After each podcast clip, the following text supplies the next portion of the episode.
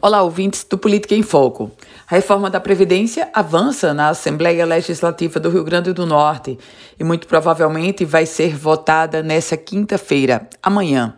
Enquanto isso, avançam também as negociações e, digamos, uma tentativa de comungar de uma proposta entre executivo, portanto, a bancada da situação e a bancada de oposição. E nesse contexto, foi firmado um acordo garantindo o aumento da faixa de isenção.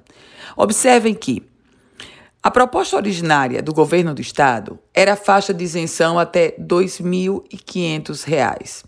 Depois, quando chegou na comissão especial para analisar a proposta de emenda à Constituição da reforma da Previdência, o relator, o deputado Raimundo Fernandes, ampliou essa faixa de R$ 2.500 para R$ 3.050.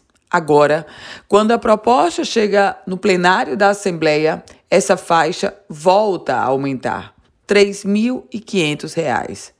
O governo aceitou elevar de R$ 3.050 para R$ 3.500 a faixa de isenção da contribuição previdenciária dos inativos portanto, aposentados e pensionistas, e a criação de mais duas faixas de contribuição, acrescentando uma alíquota maior de 18% para quem ganha mais de 25 mil reais.